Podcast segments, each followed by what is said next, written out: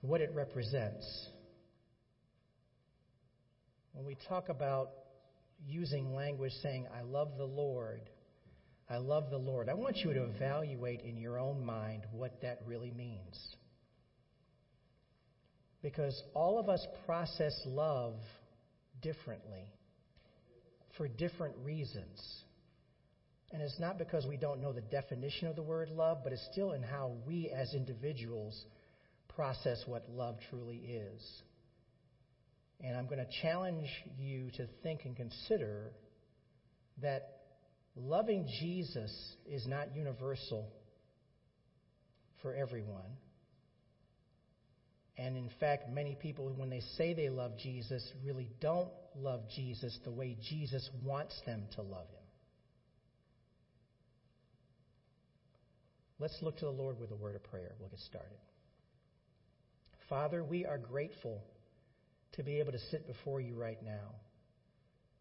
And Lord, we want to hear you speak to us about your truth right now. We want to hear your word right now. We are here, Lord, to certainly to praise and worship you, but we want to hear you speak to us now. We want you to teach us.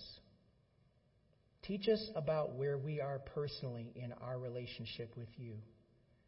And Lord, as we learn more about what this thing about love truly is, that we can see your nature about how much you love us, and how in turn, Lord, we are to love others in the same manner.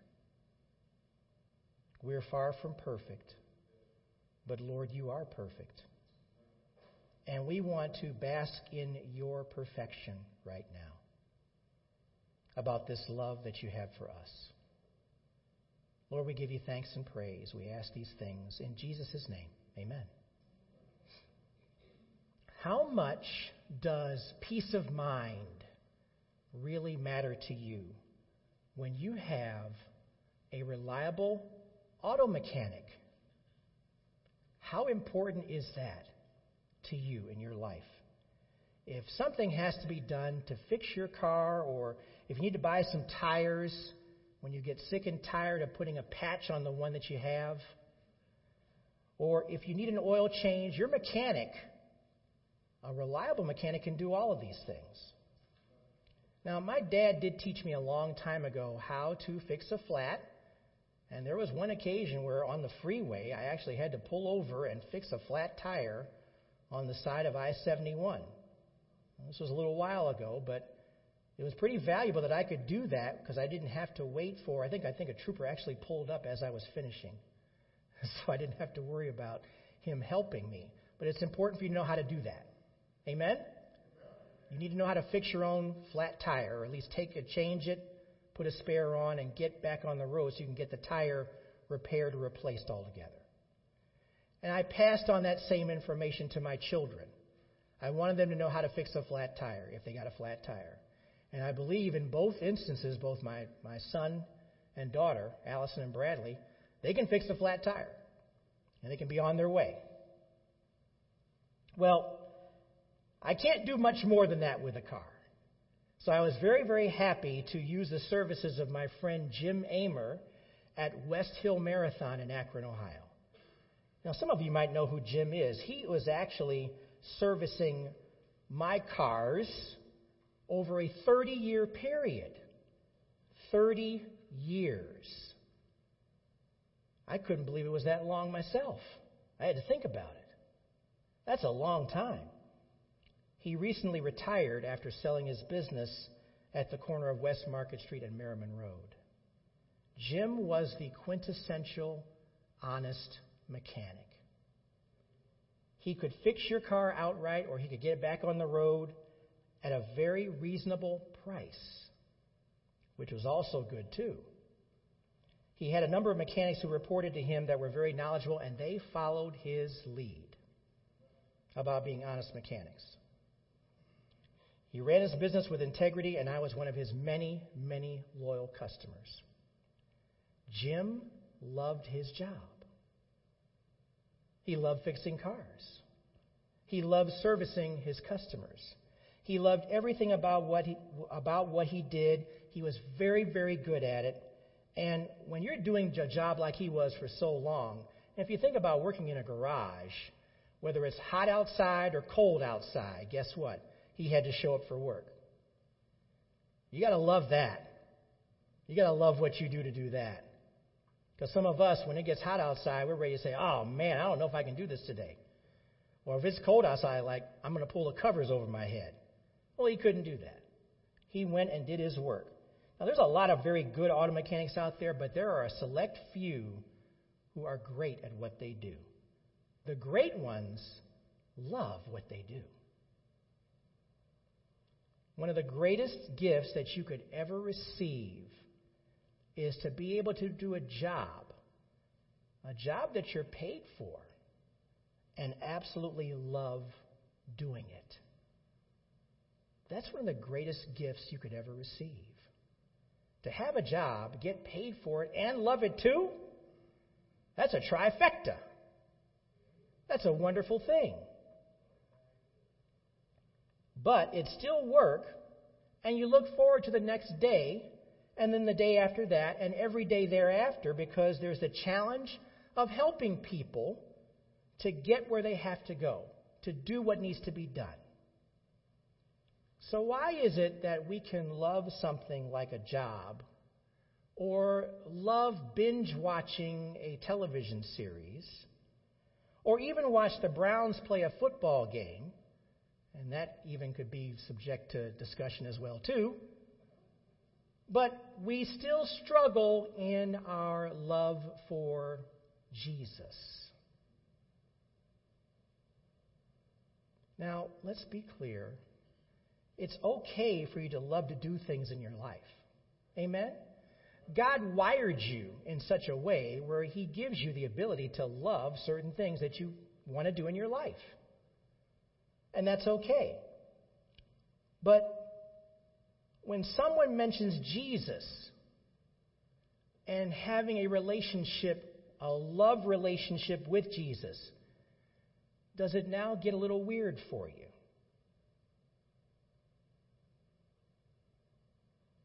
I'm blessed to be part of a church that preaches the Word of God.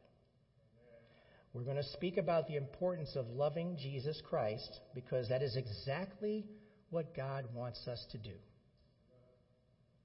He wants us to love Jesus.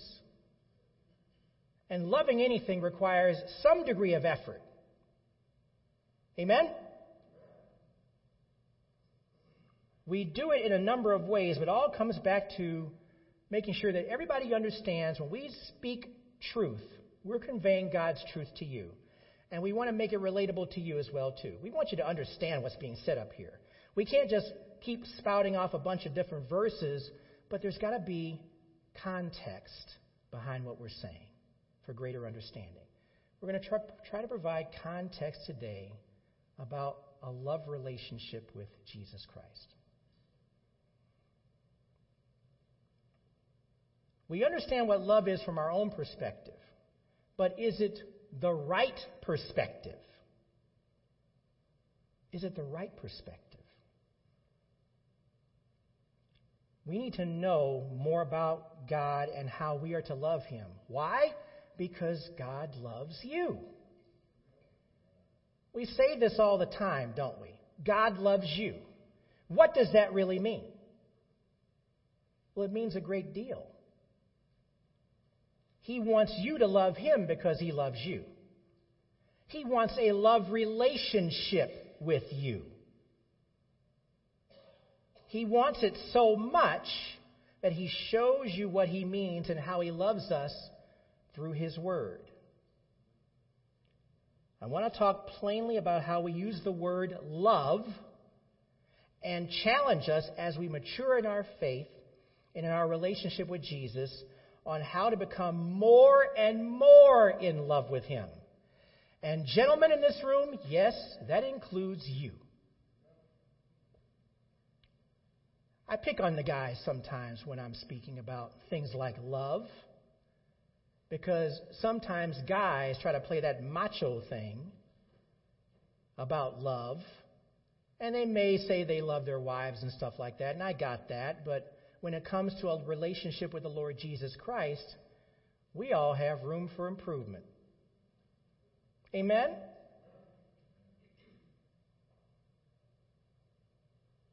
If you say that you already love the Lord and that you don't need to go through this entire exercise, be careful.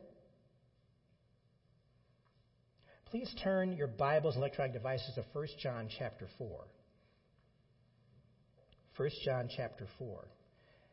And feel free as we go through this exercise to write down these verses and make a note of them and refer back to them later because we do want, to under, want you to understand, too, that this is active participation when we're talking about learning about Jesus.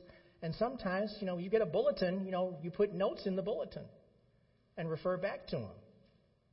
1 John chapter 4, verses 20 and 21.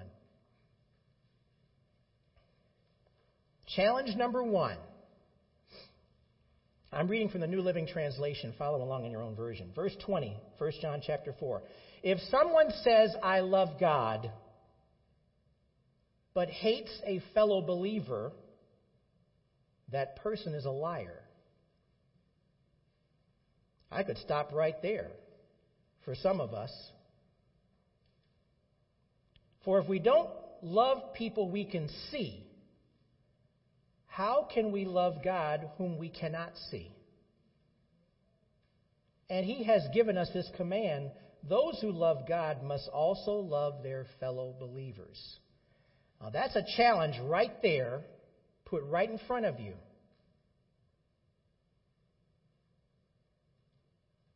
People come in all shapes, sizes, and colors. And our challenge not every, you're not going to be everybody's friend, but you know how to treat people the right way. And you know how to live for Jesus Christ as you interact with other people. Amen? That's love. That's what true love is. We're going to start here and declare some truths about how God loves each and every one of us and see how it is helpful in this particular essay to look not at just the words, but the depth of God, love that God has for us. The depth of love. And He loves us so deeply. And remember, we haven't done anything to deserve it. Nothing to deserve how God loves us.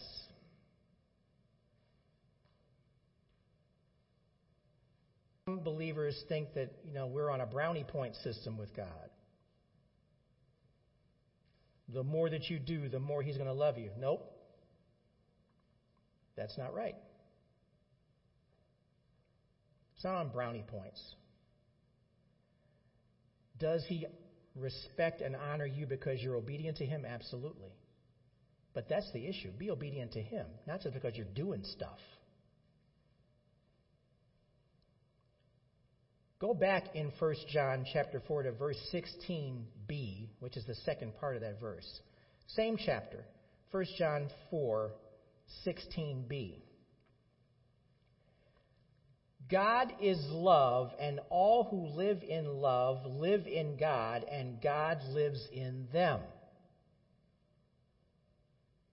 Go back further. Go to verses 9 and 10. Same chapter.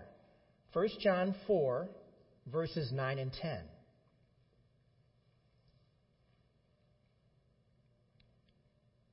This verse should look very familiar to you.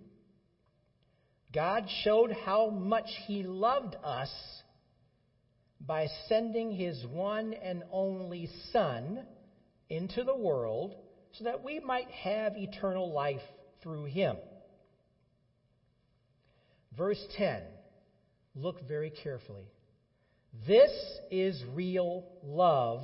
Not that we loved God, but that He loved us and sent His Son as a sacrifice to take away our sins.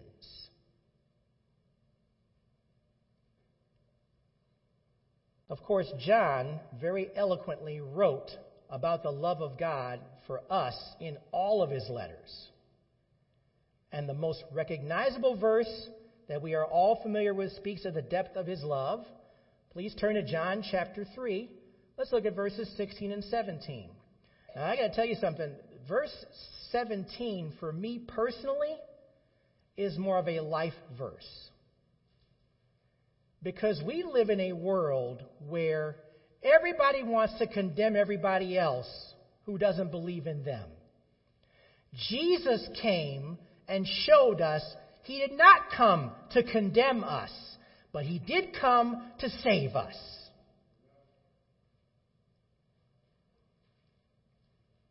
And we need to understand what that love really represents for us. John 3:16 For God so loved the world that he gave his only son that whoever believes in him should not perish but have eternal life. For God did not send his son into the world to condemn the world, but in order that the world might be saved through him. It all focuses back to Jesus Christ. How much he loves us, how much he's inviting us in this period of grace to come to him and recognize Him as Lord. That's love.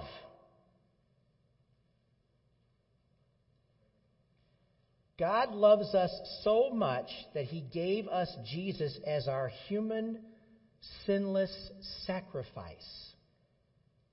Sacrifice for what? For us. For our sins. Because He cares for our very existence and wants us to have eternal life with Him. He wants us to spend our lifetime on earth with Him and our afterlife with Him forever. Because He is a forever loving God. His love is eternal. Eternal love. God is not flighty where He'll love you one day and say, Oh, I don't know about that. He doesn't do what we as human beings do, He doesn't play human games. Amen? When He says, My ways are far beyond the way that your ways are, my thoughts are far beyond what your thoughts are. Praise the Lord for that. Because if he were like a human being, we'd be all doomed. Amen? I want to make that clear. He stands on his word. His word is truth. It's always been truth. It always will be truth. His word is eternal. His truth is eternal. His love is eternal. Amen. Can you grasp the breadth, depth, and width of God's love for you. Look at how Paul speaks about it. Turn, please, to Ephesians chapter 3. We're going to read through verses 14 through 19 and take a look at what Paul says about this love that God has for us. And understand something. As we learn more about how we're to love God, we have to learn about how God loves us. I hope you're picking up on that. We've got to see how he loves us and what he puts into it in order for us to understand the importance of us loving God in the same way as best we can. Ephesians 3, verse 14. Let's start there. When I think of all this, I fall to my knees and pray to the Father the creator of everything in heaven and on earth, I pray that from his glorious, unlimited resources, he will empower you. Listen very carefully. He will empower you with inner strength through his Spirit. Then Christ will make his home in your hearts as you trust in him. Your roots will grow down into God's love and keep you strong. And may you have the power to understand, as all God's people should, how wide, how long, how high, and how deep His love is. May you experience the love of Christ, though it is too great to understand fully you know why it's too great? We're human beings. We would blow up. if we had full understanding of who God really was and how much He loved us, we couldn't handle it. Then you will be made complete with all the fullness and life and pow- of life and power that comes from God. But let's be very clear here. God loves us more than we can ever calculate, put our arms around, imagine. It surpasses all of our ways of thinking. Doesn't negate it. It's true. He loves us. When you fully understand where Paul is coming from and, and look at how much Jesus loves you, it should call, cause you to fall on your knees. I mean, drop right to your knees. And the words worship and praise will flow much more freely from your lips. You'll be, it'll be part of your vocabulary. Praise the Lord. Worship the Lord. Fall on your knees. Because remember, do we deserve to be loved by God? We don't deserve anything. We don't deserve that. What do we do to deserve God's love? You can't think of anything because there isn't anything.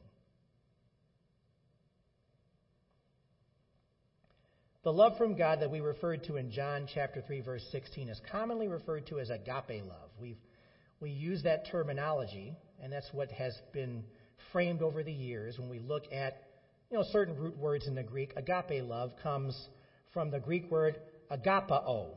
A G A P A O. Agapao. That's the word that is commonly used in Scripture, It describes love 142 times in the King James Bible. 142 times. Now, agape love has evolved to a place where it describes the defining love that God has for the world, which basically is every person he's ever created. That's how it defines it. But if we dig into the use of agapao in Scripture, we're going to run into a dilemma in a similar manner that we have with the word love within our own English language. If we're to put our Bible scholar caps on, just put them on. Put your Bible scholar caps on, and if you look at the word based agapao based upon the Greek language. If you study the Greek language, look at Greek manuscripts, what you're going to find is that agapao is used a lot. But it's not just about the way it's referenced in Scripture about God's love. It's also used to describe. Turn to Luke 6:32. Turn real quick to that. Luke chapter 6 verse 32. Agapao is also describing the love that Jesus refers to here when describing how sinners are loving other sinners. Luke 6:32. If you go back and look at this and look at the Greek, you'll find the word agapao in this passage. If you love those who love you, what benefit is that to you? For even sinners love those who love them.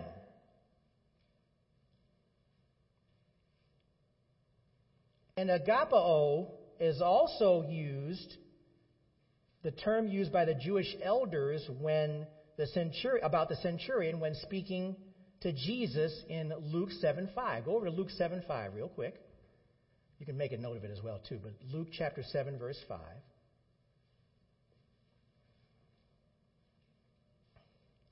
Luke 7:5. For he loves our nation. Love is agapao for he loves our nation, and he is the one who built us our synagogue. Now, hopefully this isn't too disconcerting because when we compare these verses to agapao in John 3:16, there's clearly a different intent. Love is still being spoken of, but it's being used in these different passages. But don't and, and don't in any way take this to mean anything about Scripture being inerrant because this is God's spoken word. So let's go a little bit deeper here. This is all about context. Context. It's really important for all of us when we look at what Scripture is saying, we look at it based upon context. Now, what's helpful for this exercise to draw back a little, let's take a look at the meanings of the word love in the English language. It has different meanings. Example number one I love my wife with all my heart. Number two, I love my children even though they drive me crazy. Number three, I love hanging out with my friends from college. Number four, I love a galley boy and a coney dog from Swenson's. Amen. That's four different representa- four different representations of the word love. Amen? Same word, four different meanings. All of these expressions of love have different contextual meaning. And when I say that we need to learn about love, we need to learn about even our own language sometimes when we're speaking about love. Amen? Amen?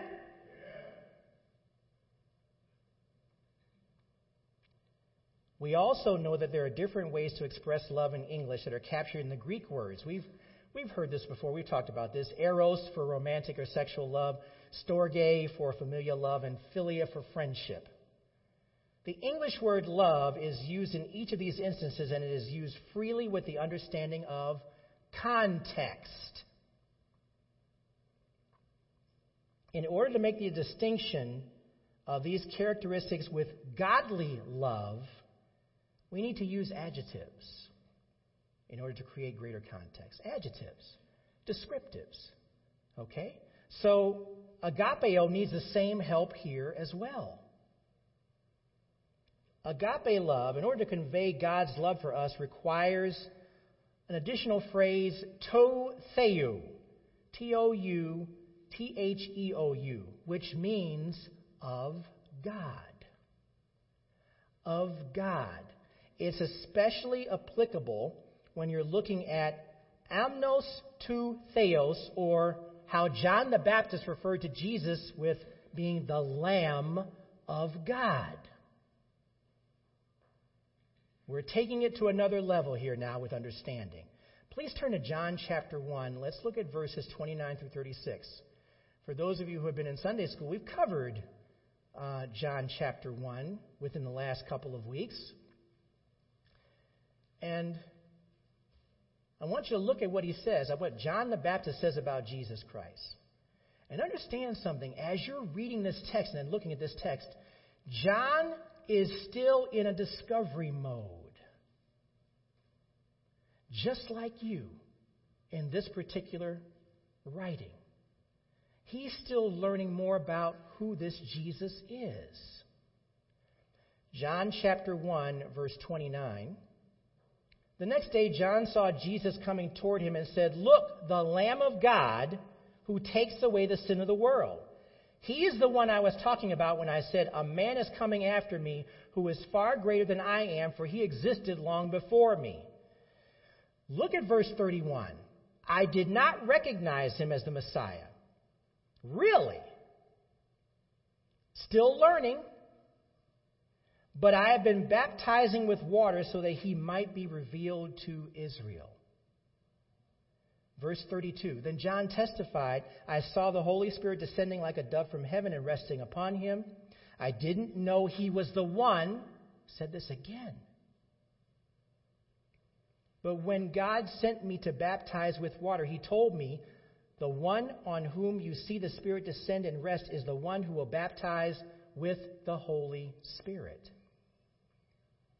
I saw this happen to Jesus, so I testify that he is the chosen one of God and drop down to verse 35. The following day, John was again standing with two of his disciples. As Jesus walked by, John looked at him and declared, Look, there is the Lamb of God. Now, you could spend a long time going over this passage. We won't do that. But we're going to shift back to, first, he's referring to Jesus as the Lamb of God, which lambs were commonly used back at that time for what? Sacrifices. But he's the Lamb of God. So when we use the term agape love, we are referring to a quality of love that is tied to the supreme divinity as described in Strong's dictionary. Supreme divinity. The one and only Jesus who takes away the sins of the world. As we read more about Jesus, this agape love of the highest integrity, the highest quality, is tied directly to his character. Jesus' character. This love that Jesus has is tied directly to his character. The character of the one we read about, we study about, we pray to, the highest character. We see early on in the Gospel of John that his love is reflected in his compassion for his people. Jesus loves the people. He loves everything about them. He wants them to know more about who He is. Guess what? He wants that for us too. That is the type of love that we have to emulate on behalf of Jesus to the world. More than Eros love, more than Storge love, more than Philia love. All of these are good, but loving Jesus means living and understanding all of these types of relationships and now building upon them building upon these. You can have a spouse, love your wife, love your husband, love your friends, love your family, with all of their dysfunction. Amen? That was a quiet amen, but I know better. But he wants you to love them too. Build upon what you know and understand now. Loving Jesus means living and understanding His love and now building it in your life and loving others in the same way.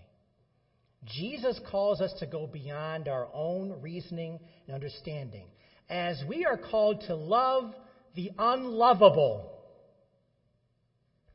The unlovable. Turn to Matthew chapter 5. Look at verses 43 and 44.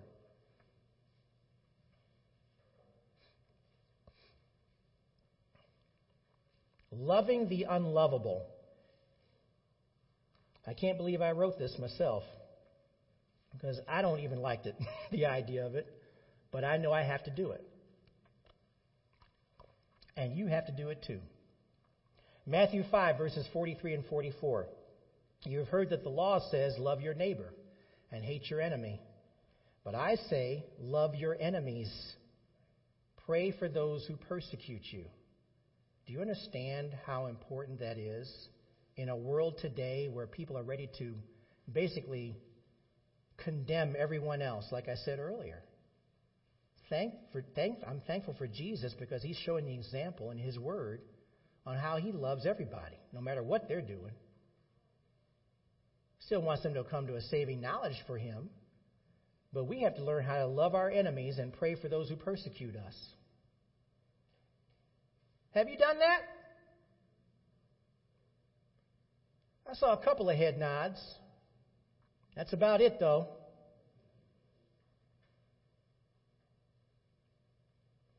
This type of love in our own flesh is impossible without the Holy Spirit. Amen? It's impossible without the Holy Spirit. In your flesh, you will not love anybody, especially those people who cuss at you. You won't do it. The Spirit has to lead in this. What have we learned about loving Jesus at this point?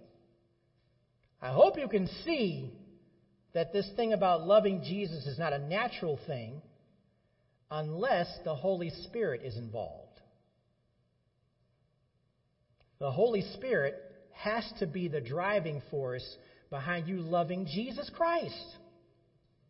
Amen? It's not a natural thing. In your naturalness, you will not do anything of the sort. Amen? Am I preaching about it or not? The Spirit has to be in the lead to do this. The moment you think you're doing it, you're already off course.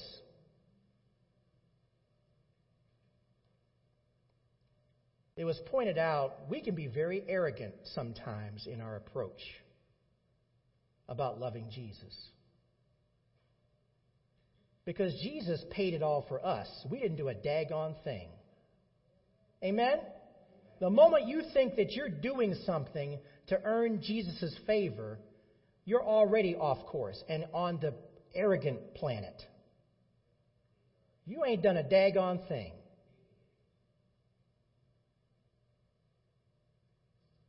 He has to teach us how to love Him.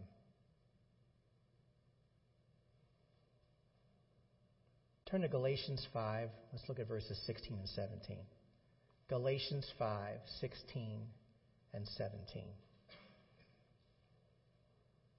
The Holy Spirit has to help us overcome the flesh, our selfish desires. And we can be selfish. Amen? We, amen? We have selfish desires. We have we make up reasons not to do what we just spoke of. I'm sorry, I gotta I gotta go watch the football game. I'm sorry, I'm too busy for this. That's going to interfere with my time. I'd much rather watch the late game on Fox or whatever the heck it is. We find reasons.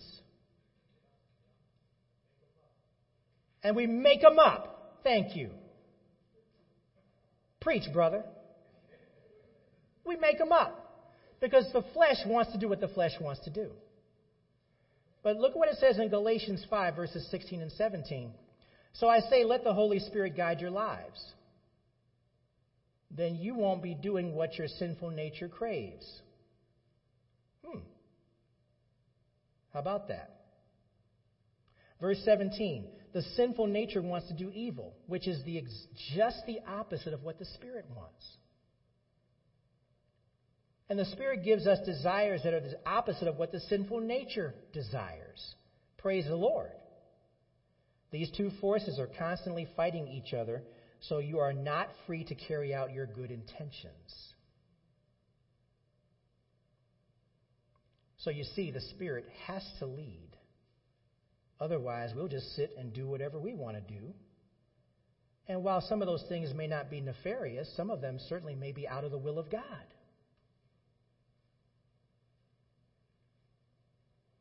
We have learned about love only on our own terms, based upon our own life experiences. And this is not a discussion about what your mom and dad told you about the birds and the bees. Amen? It goes much deeper than that.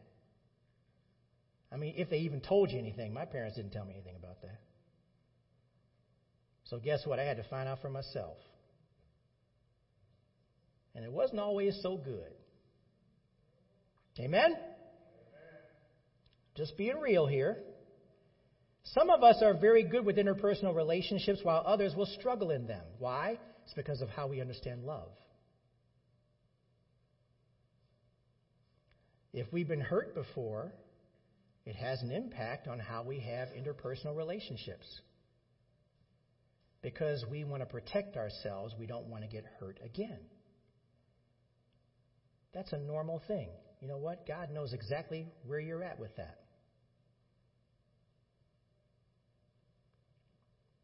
Relationships that are healthy will reflect healthy love relationships.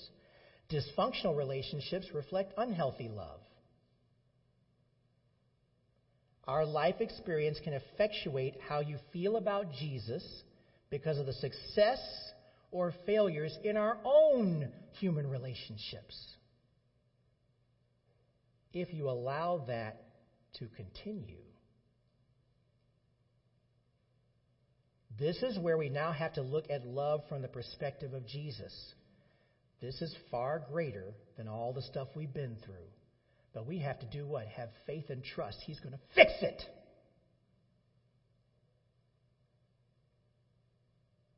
In due time, He'll fix it. But you've got to have faith. You have to trust Him. He is our ultimate teacher. He teaches us how to love Him, and in turn, teaches us how to love others as well, even those people who hate you.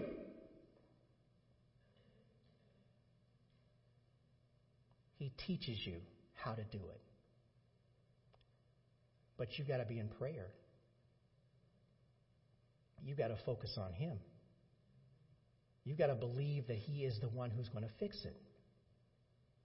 And fixing it means you can move forward, not stay stuck in a bad situation. He tells us about love and how to love. He tells us about this in His Word. So you've got to be in the Word. You have to stay in the Word. Our flesh makes it difficult to remain consistent in loving Jesus and his ways. We have to be taught how to go about it as students. We have to overcome our fleshly desires, these bad relationships, these things we've been through before. We've got to let him overcome all this. He will do it for you. But you've got to have faith and trust him. If we're good students, he helps us with our good human relationships to make them even better. And He'll show us how He can fix the difficult relationships we have with others and improve them. Why? He sanctifies us. His sanctifying power through the Holy Spirit makes all the difference. Because He wants us to keep improving, He wants us to keep growing, He wants us to keep developing. I'm 62 years old. I'm still growing and learning. Sometimes they say life begins at 60, and sometimes that's true. Sometimes it takes half of your life to figure out what's going on before you know the goodness of God. Amen? Amen?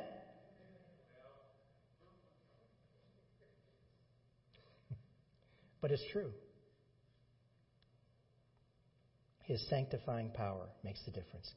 Turn to 2 Timothy chapter 2. Let's take a look at verse 21.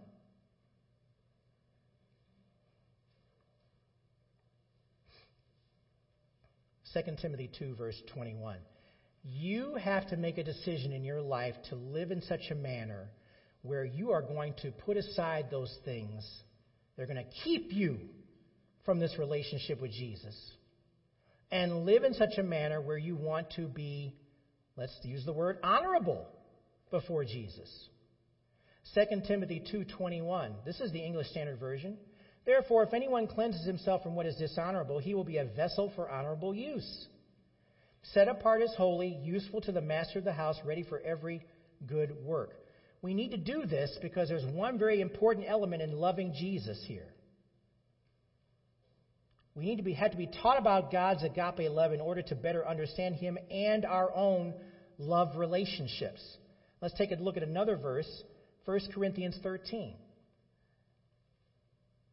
1 Corinthians 13 is one of those places you go to immediately in the Bible to look at the attributes of love that we as believers must have. And if it's anything in here is missing, then you got to work on it. 1 Corinthians 13, verses 4 through 7. Sorry about that. I didn't say that. 1 Corinthians 13, verse 4 through verse 7. Love is patient and kind. Love does not envy or boast. It is not arrogant or rude. It does not insist on its own way. It is not irritable or resentful It does not rejoice at wrongdoing, but rejoices with the truth. Love bears all things, believes all things, hopes all things, endures all things. God teaches us by showing us how he loves us. 1 John chapter 4 verse 19 says we love because he first loved us. We just do it. He just did it himself. We just do the same thing. He loved us and had compassion for us from the very beginning. And even before that, turn to Ephesians 1, verses 3 through 8. This is something that we need to see about God's love for us once again, just to re- really put this point further and further in front of us about why we need to love God and do it without hesitation. Without hesitation. Ephesians 1, verse 3. Also from the New Living Translation, please follow in your version. All praise to God, the Father of our Lord Jesus Christ, who has blessed us with every spiritual blessing in the heavenly realms because we are united with Christ. Verse 4 Even before he made the world, God loved us and chose us in Christ to be holy and without fault in his eyes. We're going back a long, long way, everybody.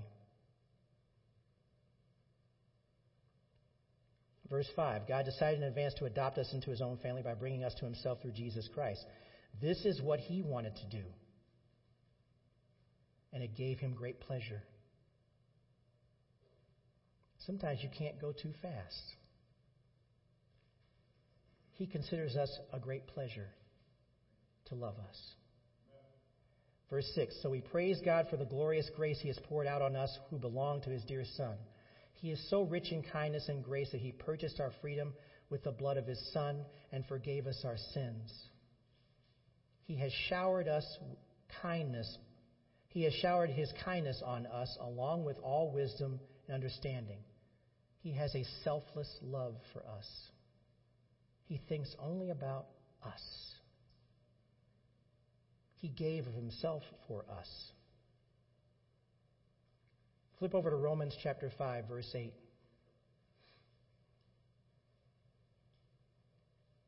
Romans 5, verse 8.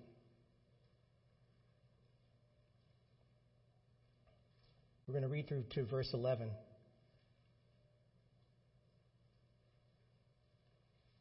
You can't look at passages like this too often. When you think you're unloved, you're already wrong. God loves you. Romans 5, verse 8. But God showed his great love for us by sending Christ to die for us while we were still sinners. And since we have been made right in God's sight by the blood of Christ, he will certainly save us from God's condemnation. For since our friendship with God was restored by the death of his Son while we were still his enemies, we will certainly be saved through the life of his Son. So now we can rejoice in our wonderful new relationship with God because our Lord Jesus Christ has made us friends of God. You can't look at these passages too often. He loves us so much. It's established in His Word. How are we to love God? There's only one obvious way that goes beyond our mere, mere feelings. We must trust and obey in His Word. John 14, 15 says, If you love me, obey my commandments. If you love the Lord, obey my commandments.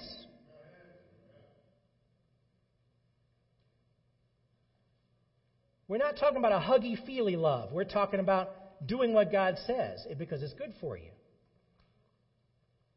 1 John chapter 5 verse 3 says for this is the love of God that we keep his commandments and his commandments are not burdensome. They're not a burden. They're not too hard. They're not too difficult. Jesus says my yoke is easy, my burden is light.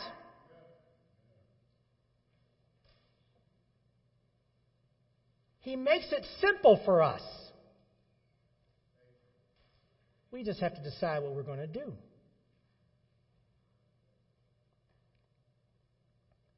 Jeremiah 7:23. Turn to that real quick. Jeremiah chapter 7:23.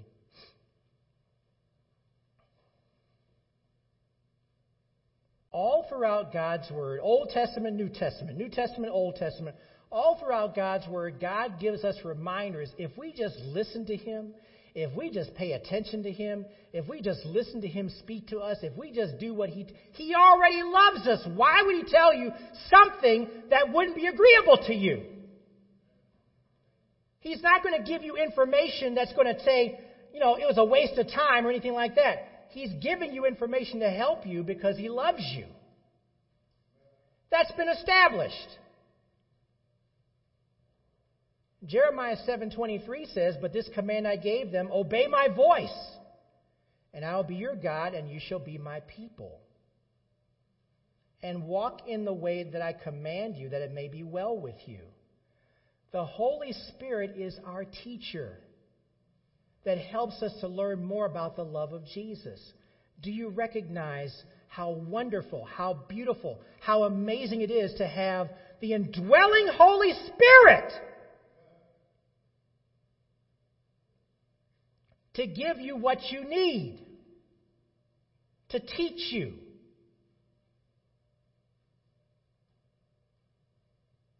Job 32, verse 8. Last one. Job 32, verse 8.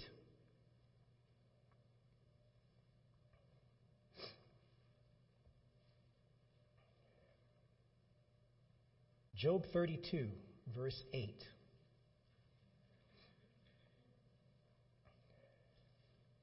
How can any indwelling Holy Spirit be anything but good for you? But there is a spirit within people, the breath of the Almighty within them, that makes them intelligent.